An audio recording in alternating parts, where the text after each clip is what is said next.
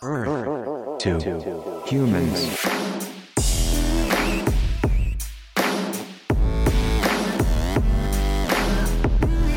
Earth to humans.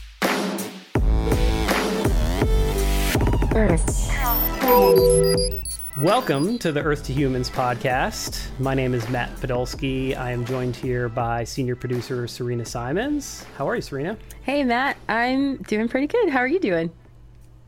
I'm doing good. Hanging doing in there. good. I know. It's like uh, Yeah. our, the octave of our voice goes higher, like the more we're bullshitting, right? It's like, I'm great. That's for sure. I know, right? Why are we talking about how great we are? No, to be real, I was I, I was telling you, like I broke three toes night before last. So I mean, that's that's what's actually going on with me. But other than that, I mean, honestly, can't complain. Gotcha. Sorry about your toes. Thanks. It's okay. Bummer. It's okay. Yeah. well, we're here today uh, to introduce our guest for today's episode of the podcast, Munir Virani. And this is, uh, Serena, you asked me to give the introduction for this one because uh, Munir is, is somebody who I, I've known for the last 10 years. I had this really amazing opportunity 10 years ago to travel to Kenya and volunteer on a vulture research project and to assist in putting uh, GPS transmitters on vultures in the Masai Mara National Reserve in Kenya. And um, that was a project that Munir was involved with at the time. Um, so it was really awesome to, to, um, to reconnect with him and to get updates on all of these projects that he has going on. I just really appreciate Munir as a person and his perspective. Um, you know, coming from a really multicultural background, having a lot of respect for different kinds of communities, and and using that experience to really create meaningful, holistic community building. Um, you know, is very inspiring, and I think it's inspiring to um, folks that have been on the margins of you know environmental issues, um, and and just you know, I I just think that we need more Munirs in the world, and I'm just so appreciative of people like him, and um, you know, yeah, just just taking a win when we when we see it, and and celebrating it, uplifting it, and telling everyone about it. Absolutely, right? Absolutely. And I think, you know, the Munir talks in, in this interview, he talks a lot about the importance of building trust with local communities and with indigenous communities. Um, and he's been working specifically with the with um, with a, a, a number of different Maasai communities all throughout um, this portion of uh, southern Kenya and northern Tanzania, and the Maasai have been some of the most outspoken, you know, speaking out against um, the forced removal of their people from the Masai Mara and the Serengeti National Park areas, right? So, like coming in and and trying to build trust as a representative of a conservation uh, of an international conservation organization, like is not an easy task, right? Um, and so it just speaks to their their commitment to the work and their commitment to the process of we're not going to have success unless we build trust. I am really glad that you had this conversation with him. It's an awesome episode, um, and I think everyone's just going to fall in love with Munir by the end of it.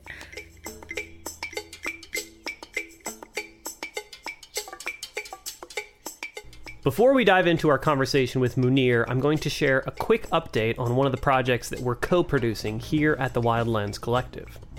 Part of our inspiration for featuring Munir Virani in this episode came from Wild Lens Collective member Greg Mercer, who, along with his team members Taylor Peterson and Pat Bradley, are producing a new animated series called Chronicles of the Curious. Chronicles of the Curious is an animated storytelling series that spotlights individuals who work or play in STEM and STEAM related fields. It's like sitting down with a scientist at a coffee shop and having them show you the meandering path they took to get to where they are today. And it will be Munir's story that is featured in the pilot episode of this new series. When Munir shared the moment he discovered his passion for birds of prey, we knew we'd found the perfect story for our pilot. Check out our show notes page for this episode at wildlensinc.org slash ETH225 to learn more about Chronicles of the Curious, or go to chroniclesofthecurious.org.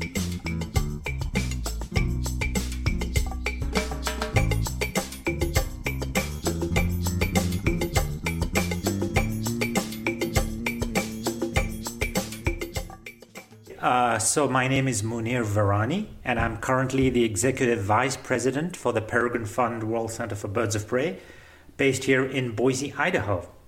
I ask a lot of folks who come onto our podcast this question of like, if you can trace the seed of your interest in wildlife and conservation and the natural world, like back to its earliest moment. Yeah, that's a good question. I, I think my earliest memories was when I was in kindergarten, and I remember my mom coming to tell me that my teacher had contacted her and said Munir is not attending class. He's like he's outdoors and the, the kindergarten I attended had a little, what they called a, an animal zoo, where they had ducks, they had geese, they had rabbits. Um, I, I recall they had a pet ostrich as well. And I just spent, I, you know, I was probably five or four years old, and I would just walk out of the class, uh, you know, not a worry in my mind, and I would just stare at these animals then, just completely focused on them, just you know mesmerized by their behavior and trying to understand what made them different you know to who I was as a child. So I think if I would pinpoint you know that would kind of be the earliest memory I had I'm a third generation Kenyan I was born and raised in Nairobi Kenya my grandfather was born in Bombay in India and came to Kenya when he was probably around 7 years old there was a big um, exodus of people from the Indian subcontinent once the railway was built. Uh, many Indians came out to Kenya uh, before independence in Kenya to start off businesses in trade and commerce. Uh, so, you know, as a third generation Kenyan, I was very fortunate to have grown up in Nairobi, uh, you know, where you would drive to the airport, for example, and you'd have to stop because there were these herds of giraffe crossing the road at that time. So, you know, we were very fortunate to have grown up at a time where even if you went outside Nairobi, you know, towards the coastal uh, resort of Mombasa, you would have to stop on the road. I recall vividly as a 10 or 11 year old, my dad stopping the car, getting out of the car with his tiny little Kodak, you know, camera. And there were herds of probably three to 400 elephants just crossing the road. You know, growing up in the city of Nairobi uh, as a teenager, um, you know, the city grew very rapidly. Lots of people, lots of cars, lots of buildings, lots of development. Uh, we were very fortunate in that Nairobi National Park was only about five miles outside the city. And this little gem of a park, which is only about 100 square miles, had virtually every single animal that's found in East Africa, except, of course, elephants, because it was, it was way too small. So we spent many a time, you know, I, I didn't even have my driver's license, and I would, my brothers and I would get in the car, you know, carry a flask of tea and just get into the park and find lions or leopards. Uh, there was a good population of cheetahs as well, and just watch them and observe them. You know, I think we were very spoiled in that in that regard because there were giraffes. You know, there were migratory herds of wildebeest. Um, but as I grew up in Kenya, you know, cricket, the sport of cricket was my primary passion, and I and I ended up playing for one of the premier cricket leagues, uh, cricket teams in Nairobi. And I was also very fortunate because there were people, uh, mentors in that cricket team of mine. Uh, one in particular, Hitesh Mehta, who was very passionate about wildlife, and he organized these trips with the cricket team. You know, the youngsters, uh, where if we were playing you know, outside Nairobi in Mombasa, we would go on a camping trip. And, you know, he would inspire us around the campfire with stories and everything.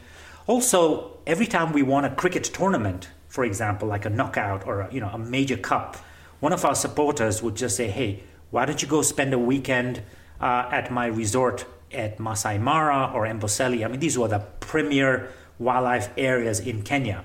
So off we went, you know, an all expense paid trip uh, to celebrate our victory and there we were watching elephant and rhino and all these birds and it was just magical and it was around that time where i began to think that you know this is this is something that's fun and i you know it's something i'd like to do for the rest of my life because just getting in that car driving around taking photographs was extremely rewarding just to see all these animals um, just around you you're you're sort of talking about this period in your early adult life where cricket was your primary passion, but you were also starting to think about like, well, what do I do after this? Like, what is you know, what am I going to do with the rest of my life, right? Like, what's my career if if not cricket?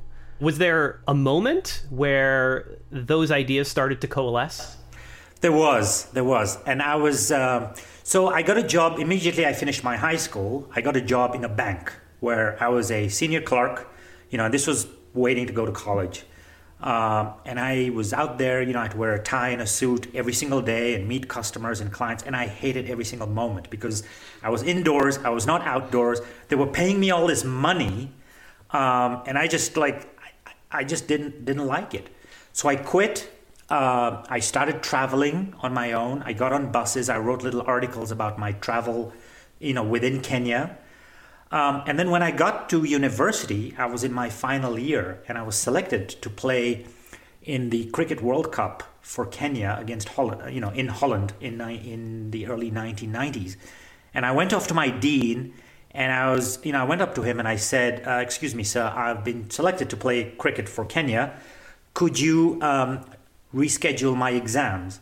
And he looked at me in the eye and he said, Who do you think you are? And at that moment, you know, I looked at him and I felt, I, you know, I'm not really sure what he's saying, but he was making it very clear that either you focus on your studies or you play cricket. And it's one of those decisions that somebody makes on your behalf that changes your life for the better. So, you know, it was at that point I, I, I had a long, hard think about it. And I decided that, you know, cricket was a short lived, you know, it was great whilst it lasted but I did need a career. And so, in my final year, when I was taking zoology, I was focusing on a career in research, in conservation research, you know, looking at in, imagining myself in either Masai Mara or Amboseli doing research on elephants or rhinos or, you know, some of the big charismatic megafauna. So I was, you know, in my final year and just finished my exams. I was very blessed with some tremendous professors. Uh, Dr. Ian Gordon, one of them, he taught us evolutionary biology. And, you know, we were talking about, you know, so what are you going to do after this? Um, and, you, you know, we were contemplating many things. We thought about elephant research, rhino research. I'd already gone to visit people at Kenya Wildlife Services, you know, to see what I could do. And, you know, they just kept pushing me off from one office to the next to the next. And I knew this was not going to get anywhere. And then Dr. Gordon said, Hey, Munir, you know, there's a, why don't you go to the museum and go meet Dr. Leon Bennun because they may have something for you to do uh, working on owls. And that was the last thing on my head because, you know, if, considering I, would, I, I had set myself up for working on the charismatic megafauna, I didn't really want to work on owls. But off I went to the museum. You know, I checked out with, with Leon. He looked at me and he said, uh, there's this organization called the Peregrine Fund, and they've set aside a grant for a Kenyan student to train as a raptor biologist. Would you be interested? And I told him, well, I need to think about it, you know, because I was I was heading off for another cricket tour to India, and so I, I you know I wanted to think about it. Um, and he said, "Well, if you're if you're serious, why don't you meet me down in Watamu, which is the coastal town close to this tremendous little forest called the Arabuko-Sokoke Forest." In coastal Kenya, where this endemic and tiny little owl uh, resides. I spoke with my dad, and he, you know, somehow managed to get me a free ticket to go to Mombasa uh, and down to the coast. And so off I went, and Leon was, you know, they they were actually quite impressed that I'd gone all out my way, made the effort to fly over there. So I looked at that uh, owl. I, you know, I, the, the minute I looked at that owl, we were on our hands and knees crawling in this forest at about 8 o'clock at night with David Ngala, who's a champion for that forest. And he shines this torch on this tiny little owl, and I was just completely mesmerized. So I got back to Kenya, uh, sorry, to Nairobi, and I was introduced to the legendary Simon Thomsett. And Simon took one look at me, saw me in my cricket sweater, and said, I think you must be lost you know, because there's no cricket field over here. And, you know, Simon and I, we have a great relationship. You know, we're friends nearly 30 years now. He's the most amazing person I know, probably the most knowledgeable field biologist I know. Uh, he took me, you know, he told me, come over to my ranch. You know, we'll talk about raptors and, and, and biology. Uh, he was employed by the Peregrine Fund at that time to set up the Kenya project. Uh, he had a facility down in Athi River where he had uh, a large collection of birds of prey, a lot of birds that were either injured um, or you know they, they, had to be taken air, from areas, otherwise they would have been killed. Um, so you know I've, I visited his place. We had a fantastic time. He took me out to catch an auger buzzard. Uh, and that's the story that I told Greg. You know, he says, let's go catch a bird. We, we sit in his little tiny four wheel drive Suzuki. He chucks out this trap catch this auger buzzard. And literally within 30 seconds, this bird is on the trap. He spins the car, comes, you know, screeching towards it, and the car is still going. He dives out, does this somersault, uh, picks this bird up, and I, you know, I realize I have to stop this car. So, you know, I, I get onto his seat, slam onto the brakes, and drive the car to him, and he hands me this beautiful little bird with the most amazing red tail, and I hold it in my hand, and it's like holding a baby. And you know, that was the moment where I just knew this is what I wanted to do for the rest of my life. Am I remembering correctly that was it the auger buzzard that was the focus of your graduate research? Correct. Yes. So I yes. did my my master's study was focused on the endemic uh, Sokoke scops owl, which is the tiniest owl in Africa, found only within uh, the coastal forest in Arabuko Sokoke Forest. Uh, so that was a pioneer study where I looked at the species density, its abundance, its calling patterns. Uh, we managed to trap a few birds to put transmitters on them to determine and establish their home range, look at what the birds were feeding on.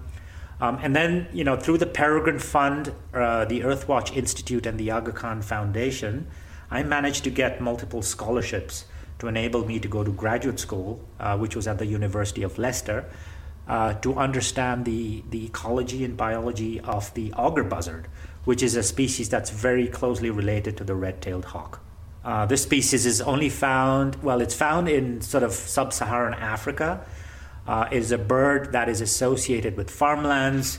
You know, it does well. It feeds mainly on rodents, but it also feeds on snakes, on other birds, and everything. It's just a beautiful bird, and every time you see it, um, you know, you just you, you just get a warm feeling because the the Kikuyu ethnic group in Kenya believe that when you see the white chest of an auger buzzard in the morning, uh, it just augurs well, and it you know there's good tidings will come your way. So there's a lot of you know a, a, a lot of connections to the Peregrine Fund in, in, in the early part of your career, um, and obviously you went on to, to work for the Peregrine Fund and, and have built your career within this organization. I mean, uh, at, at, what point did you start like officially working for the Peregrine Fund uh, after you completed your graduate work? In 1998, I was in the process of writing up my graduate studies on the auger buzzard. Uh, and there was a conference that was organized uh, by the World Working Group of Birds of Prey and Owls that took place in Midrand in South Africa in August. Uh, I was fortunate to have been given a, a, travel award to present some of my work at this conference. Um, and there I was in August of 1998. And, you know, standing, I remember one particular moment during one of the coffee breaks and I'm standing there around me, surrounded by big names like, you know, Professor Ian Newton, uh, Peter Mundy, Doc, Dr. Patrick Benson, um, you know, all these big names that you only read about, right? Uh, Dr. Alan Kemp, um, Stephen Piper. I mean, these were legends in their own, our legends in their own right. And I stood there and I just, I, I almost felt like I was looking up in the sky because, you know, these were just, um, incredible people. I just felt their energy rub through me.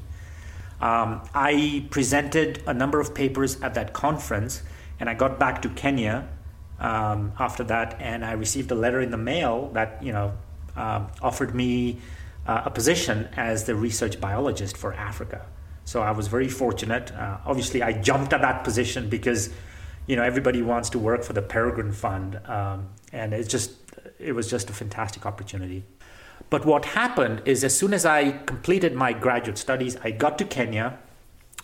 Um, I was in the process of getting married, and so as with you know any Indian family, uh, my fiance, my mom, and I went off to India to do the shopping for this great big Indian wedding that lasts over a week or so.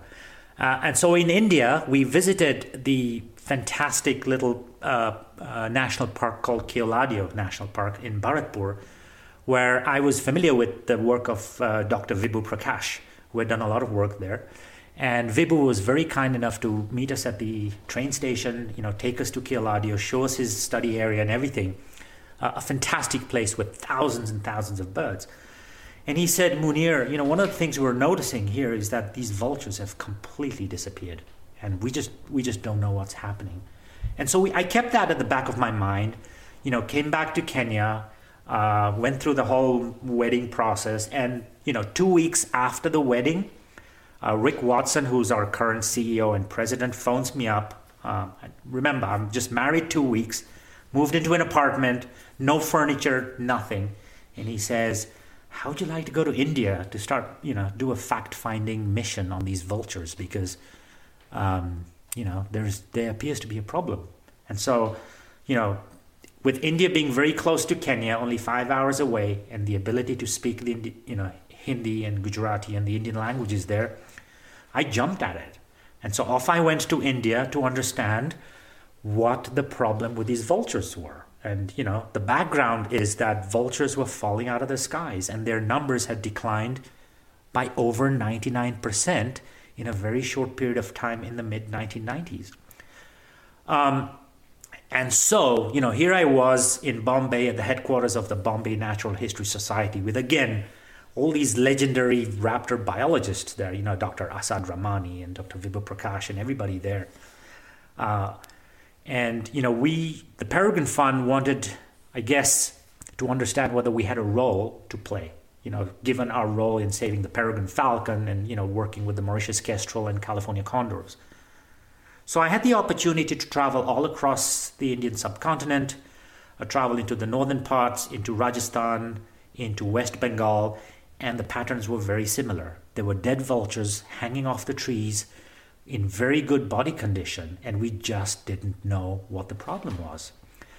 And so, you know, I came back to the Peregrine Fund headquarters in Boise. I reported that to my colleagues, and we put a plan together. You know, uh, Dr. Rick Watson, uh, who was then the international programs director, along with doc- the late Dr. Lindsay Oaks, who we worked with, a tremendous uh, virologist at Pullman, Washington State University. Uh, we put a plan together to set up field and diagnostic investigations in India, in Nepal, and Pakistan to understand, you know, what the cause of mortality was. Uh, it became evident to us that it would that because of the laws and the bureaucracy that surrounded the export of tissue samples in India, uh, our work was made much easier when we focused it in Pakistan. Uh, just because uh, there were still a good number, uh, there was still a healthy number of vultures that were there, um, but they were still dying at an alarming rate. So we were finding a lot of dead vultures. And so we worked with the Ornithological Society of Pakistan as our in country partners. We found these five amazing students to do the field work uh, in the Punjab province of Pakistan, where they counted numbers of nests along these canals but also collected dead birds and those birds that were in good body condition to collect tissue samples. Uh, this was in the early part of 2000. By, by 2003, just to give you an example, the population of our numbers of nests went from over 2,500 to just under 30 breeding pairs. And that just gives you the scale of how catastrophic this decline was. What we were finding was that all these birds were dying of uh, kidney failure. And we determined that because as we cut open these birds for a ne- necropsy, their, their body organs, the heart, the liver, the lungs, the kidneys, were covered in this white, chalky paste, which is uric acid. So, birds of prey, like vultures, they excrete uric acid as opposed to uh, mammals that excrete urea. And so, this uric acid was precipitating through their kidneys and killing them. And that was what was causing the decline. And so we needed to find, you know, what was causing that kidney failure in the first place. So we started to do a more in depth forensic study to look at all the other factors. And it became evident to us that whatever the vultures were dying of was something they were probably getting from their food. And their main source of food was carrion in the form of dead livestock. So we started doing surveys with uh, with the farming community, you know, with livestock farmers and everybody, to look for you know what they were giving their livestock, particularly cattle, something that was readily available over the counter, very cheap and ubiquitous. And so this non-steroidal anti-inflammatory drug called diclofenac really stood out. And so when we looked in and when we started to send these um, tissue samples, which were very limited, by the way, to the labs for analysis, uh, all our samples of those birds that had kidney failure came back positive for diclofenac. And that's when we figured it out. Fascinating fascinating work right? And uh, it is it's it like like just just the mystery of it is you know i mean it like for us looking back right and it's like oh of course it's diclofenac it all makes sense all the puzzle pieces connect right? But like to just imagine like being in that moment and, and being a part of that research team and having vulture populations across the board just completely collapsing and having no idea what was going on it's just a, a, amazing work that um, that you and and obviously lots of other people and, and this whole team and all these partners did um, to uncover that. I mean, it, it's also an interesting conservation question in that this was unintentional, right? Nobody was trying to kill vultures.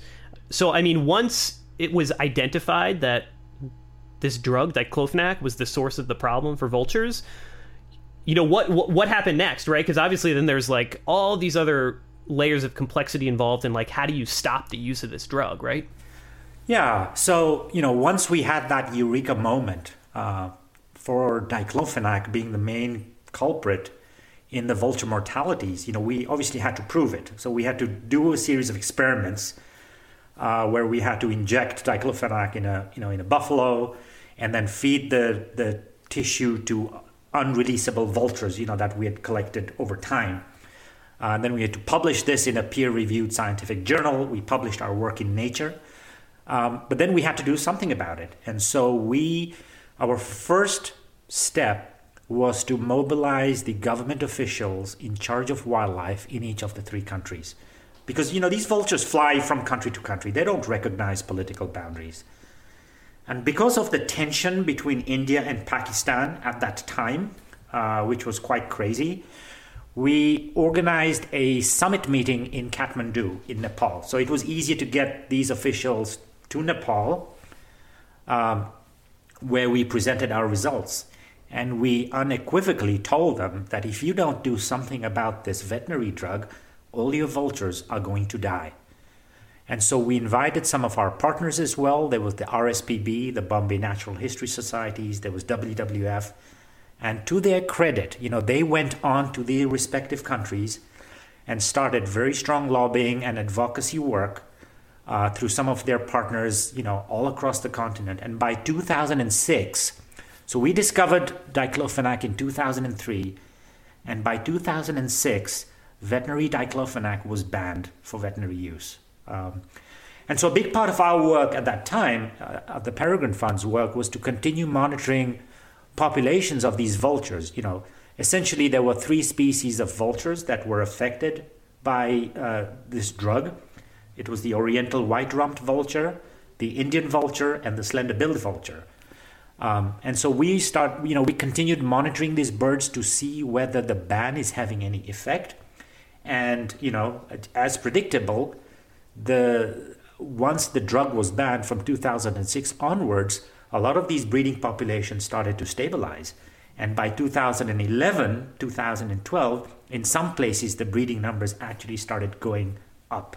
So that was a huge feather in our cap and a great success story for vulture conservation.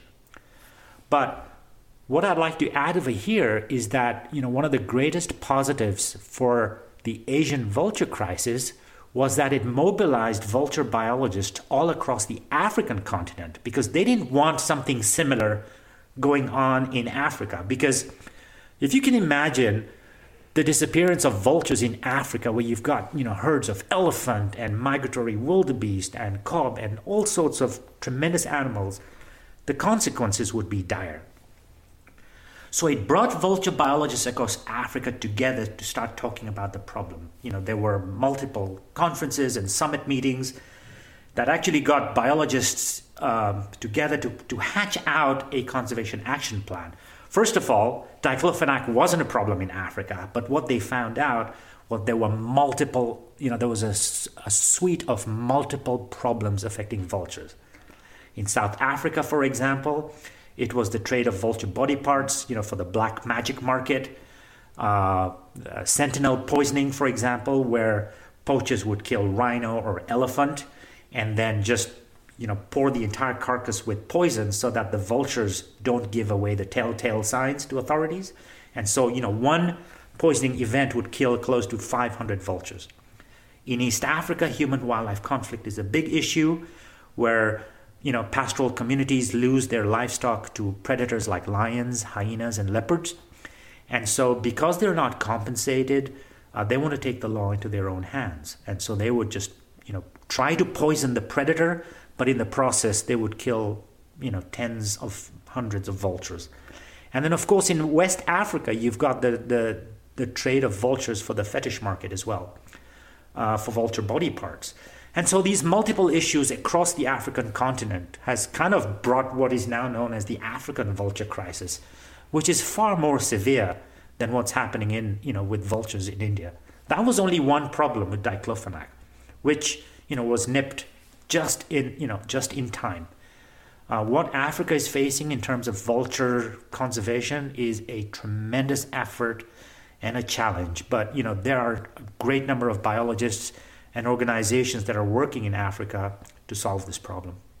You're involved in, in many different aspects of this issue, but I also know that you're specifically involved, you know, in East Africa in in you know finding ways to address these um, or to prevent these mass poisoning events of vultures. Like, I, I wonder if you can talk a little bit about you know some of the programs that you you've helped initiate working in collaboration with the Maasai people. Yeah. Um, so we started our work in the Masai Mara, which is, you know, that's the center for the, the migratory wildebeest. Every year you get a million and a half wildebeest that migrate from the Serengeti in Tanzania to the Masai Mara in northern Kenya. Um, and, you know, when the wildebeest are there, there's food aplenty for lions and leopards and hyenas. But once the wildebeest go back and the rains start to come, um, these predators you know, almost invariably will go and take livestock. And the Maasai are, you know, a great group of people. You know, they're very proud of their heritage and their culture, and uh, they consider their livestock as their main source of wealth. Um, and so, you know, with human wildlife conflict and the land use changes that are taking place in Kenya, uh, predators will take their livestock. And so, when they lose livestock, you know, they will they want to poison they want to get rid of the problem. Um, and as a result, hundreds of vultures will die because they will feed on a, on a poisoned carcass. So we started addressing this problem first by doing some you know, cutting edge research. We wanted to identify where the poisoning hotspots were. Um, but most importantly, and I think this is across the board for every conservation project across the globe, is to get and inspire and engage with the local communities. Because without their endorsement, you know, without their support, there's nothing you can do. So we developed capacity. You know, we provided hands-on training for a number of Maasai graduate students. Uh, Eric Ole Rezon, for example, is a is a tremendous champion. The Peregrine Fund provided support for his graduate study, where he got a degree in wildlife management uh, from Clemson University. He's currently doing a PhD study, and you know there are a number of other Maasai um, exceptionally young gentlemen um, and women that we're supporting. And these have become the voices for vultures and conservation in, in, in Maasai land. So we have developed a network of uh, what we're calling vulture protectors across the whole southern Kenya landscape, where we're providing these people with the tools uh, and the training that is required to respond to poisoning. So let's face it, poisoning is never going to stop, right? What our strategy is, is to reduce the number of poisonings and respond at these poisoning ev- incidences as fast as possible. So, and and that is to reduce, you know, the the carnage. So it's better, you know, how we see it. You know, if one or two vultures are dead at a site, that's better than having 500 dead. And so the vulture protectors through their network you know through a, a, a, whatsapp group through mobile cell phones we have about 150 of them. They're all connected with, with, with each other. And now i can guarantee you there's not a single animal that drops dead without them knowing it. So they respond to it they bury it or they burn the carcass. Uh, and we're you know and, and we're very proud to say that we're you know over the last five years we have, you know, based on their efforts, these vulture protectors have substantially reduced the number of poisonings. Um, and just to give you an example, you know, 10 years ago, Dr. Corinne Kendall, who we worked with in the Masai Mara, she had placed 16 transmitters on 16 vultures, and within the first nine months, five had died of poisoning. And that is an annual mortality rate of one in every three vultures, which is just not sustainable we're able to right now we have brought that number down to just just close to 5%. So it's still a problem, but we're working very hard through an education program, through a capacity building program, through our partnerships with Nature Kenya and BirdLife International and others in the field. Um, you know, I, I, the Peregrine Fund is a very strong believer, believer in collaborative conservation efforts, and that really is the future for conservation: is developing partnerships and developing trust, especially with indigenous communities, to achieve conservation goals. That is such a dramatic improvement over a relatively short period of time.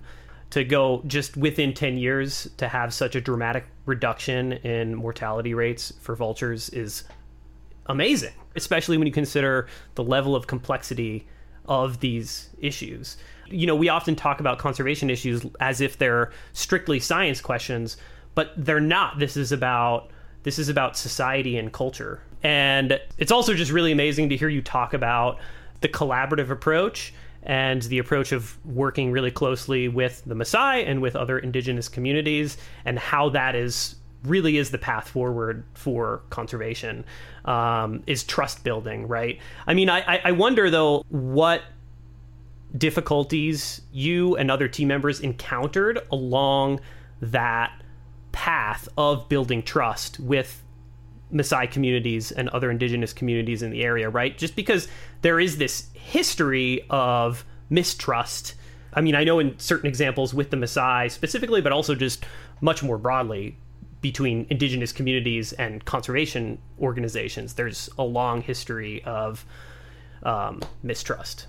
Yeah, I mean, you know, I think it stems from understanding the roots of this because you know, if you look at if you look at the history of Africa, for example, you know, from pre-colonial times, I mean, you had, you know, you had, for example, in Kenya and Uganda, it was run, you know, it was colonized by, by Great Britain, right?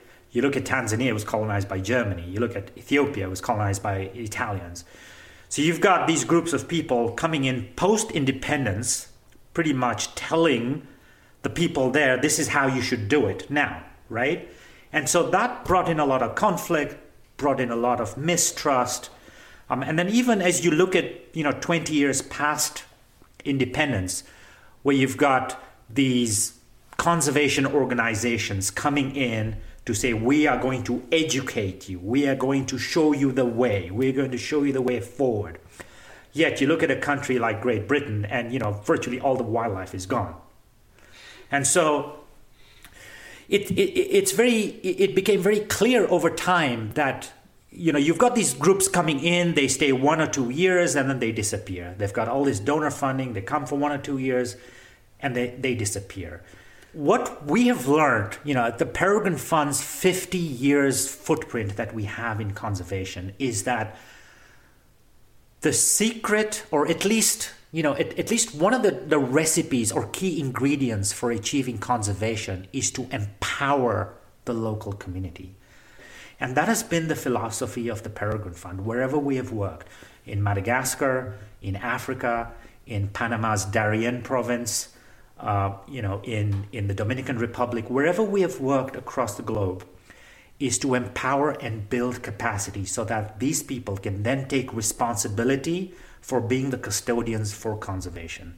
And that really is the secret. And that's, I think that's the reason why we have been so successful in that we have, you know, we have over time gone in there not with the intention that we want to do this. No, we have gone in there with the intention that, you know, look at us as a resource. We're a catalyst for conservation. What can we do to add value to the work that you're already doing? So, you need capacity building. You know, we have some resources that we can help you in. So we build their capacity, provide them with the tools, you know, to get good scientific knowledge, to get, you know, to get the training they they require, to get the resources they need so that they can make informed scientific and conservation decisions. Um, and that's why I think we have been very, very successful. To give you a sense, you know, in Madagascar, we now have supported more than 36 graduate students over there, and all of them are doing fantastic conservation work. In East Africa, we have more than 25 graduate students that we have supported. And all of them, you know, some of them have continued to stay and worked for us, but others have gone in the fields of, you know, um, environmental policy. Others have looked, you know, gone into geothermal engineering, for example. Um, but that's you know that's why the Peregrine Fund is so proud of what we do is that we are very sincere and committed in investing in conservation leadership around the world. You relatively recently became the executive vice president of the Peregrine Fund. Um, you moved here to Boise, Idaho, not that long ago. What are the new responsibilities associated with um, with this position, and what are you sort of bringing to the organization by like physically moving here to uh, Boise, Idaho, where the Peregrine Fund is based? Well, you know, I must say it has been a it has been a tremendously rewarding experience moving to Boise. Uh, you know, I've known Boise for the last uh, I want to say nearly 25 years or so. I made my first trip here in 1996. Uh, the Peregrine Fund, you know, we're unique in the sense that we're, you know, we're like we're like an extended family, right? Uh, we, you know, we we feed on each other's energies and passion, given the work that we do around the world. I've been coming here every year for the last 20 years or so uh, for our annual planning meetings, for our board meetings and just energized by all the work that my colleagues do in different parts of the world and here in the United States as well. I moved here primarily to play, you know, a more architectural role within the organization. Um, some of the other projects that I'm working on right now is I oversee our work in the Darien Forest in Panama, where our project director Jose Vargas has built trust with the Emberá and the Wounaan communities in this forest there, where our focus has been on the conservation of the harpy eagle. Uh, you know, the the Darien forest is one of the last strongholds of uh, harpy eagle occurrence in, in the rainforests of Central America. And so we've been focusing our attention over that. Um, I also oversee some of the, the uh, other global projects. So, you know, we have a fantastic project on the critically endangered Ridgway's hawk in the Dominican Republic, where you know our our colleagues over there have just done an amazing job through assisted dispersals to increase their numbers from you know 100 pairs to now nearly you know that number has doubled. Uh, and this is again you have to remember this is very intensive conservation management work uh, that's that's that's taking place. Uh, we you know over the next 50 years we have you know we have a strategic plan. We have a vision 2050 uh, there are nearly 586 species of birds of prey around the world. That includes owls. And we're working, you know, we're working on a good number of those, but there are a great number of those birds that need our attention. Uh, some of the fastest declining species of birds of prey are those that are listed as least concern. Uh, they just don't have any conservation status, right? Uh, a lot of owls in Southeast Asia. There are species in Southeast Asian islands uh, that need our attention. And so, you know, our plan is to continue developing capacity in other parts of the world, empower champions there through our conservation leadership program and get them to you know organize um, small nonprofits or or conservation organizations that we can then kind of be the big brother and mentor uh, to provide them with the tools and empower them to achieve conservation goals. I wonder if we can wrap up with an update on the Indian vulture crisis. You talked about the speed at which governments banned diclofenac and about how you were starting to see populations begin to recover. But obviously, when we're talking about a 99% decline, like that's a long recovery period, right? Yes, yes, it is. Um, you know, I'm I'm very proud to say that you know we've come a long way since the ban on veterinary diclofenac. Uh, through our partners, the RSPB and the Bombay Natural History Society, now there's a consortium known as SAVE, S-A-V-E, which is Saving Asia's Vultures from Extinction. And that is, this is run by various organizations, that's organization driven, consisting 24 organizations that includes uh, you know, uh, the countries of India, Nepal, Pakistan, Bangladesh, Cambodia, all within the Indian subcontinent.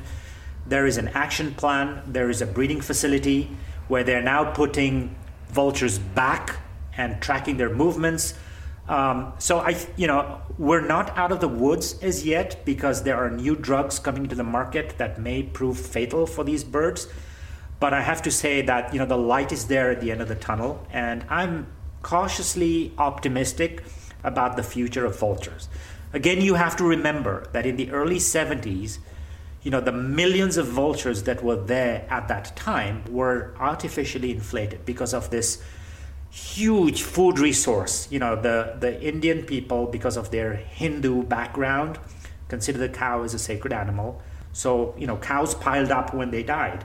And so, as they did, also vulture numbers piled up. We don't want to go to the 1970 numbers of vultures. You know, I, I, I think I think the future is good for vultures given the SAVE consortium and the action plan that they have. Uh, but as I said, you know, there are other species in that part of the world that now require our attention.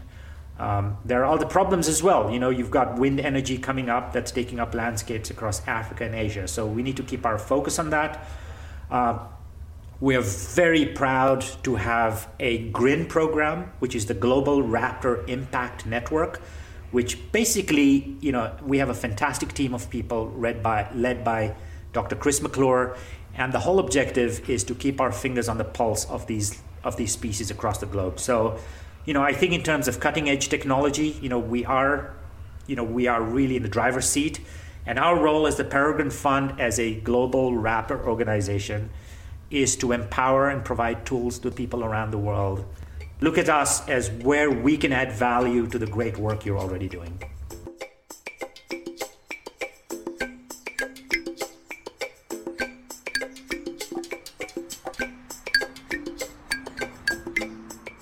Our next episode of Earth to Humans comes from producer Hannah Mulvaney. Here's a preview of what she has in store for us in this next episode. I wanted to celebrate an amazing conservation organisation who are working in a place that I visited many moons ago, which completely changed my life. But where is that place? Here's some clues. It's the world's third largest island behind Greenland and Guinea. It has the world's oldest rainforest estimated to be around 130 million years old. It is one of the world's most biodiverse places, being home to an estimated 15,000 plant species. Have you guessed yet? Maybe I should say a more obvious fact.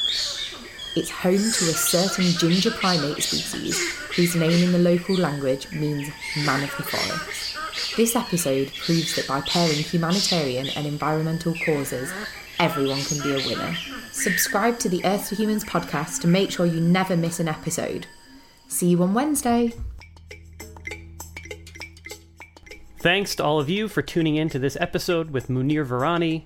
Don't forget to check out our show notes page to learn more about Munir's work and to check out the preview of the animated series Chronicles of the Curious that will feature Munir's story. Show notes can be found at wildlensinc.org slash ETH225 or go to chroniclesofthecurious.org.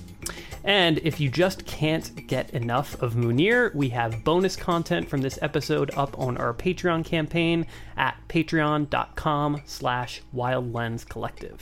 With a small recurring donation, you can help provide the resources that allow us to keep bringing you high quality content like today's interview with Munir. We also wanted to say thank you to Arlie, one of our new subscribers to the show, who left us this amazing message. Loved last week's episode with the Podolsky family. Even though childhood climate conversation is complicated, I do think it's really great that we're having it in the first place. Really appreciated such a thought provoking discussion. Thank you, Arlie, for that message.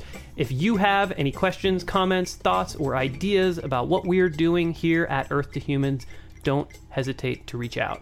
You can reach us via email at earthtohumans at wildlensinc.org. Earth to Humans is a production of the Wild Lens Collective. Today's episode was produced by me, Matt Podolsky. Our senior producer is Serena Simons. The music in today's episode was written and recorded by Wild Lens Collective member Greg Willis, and our intro segment was edited by Collective member Jason Milligan.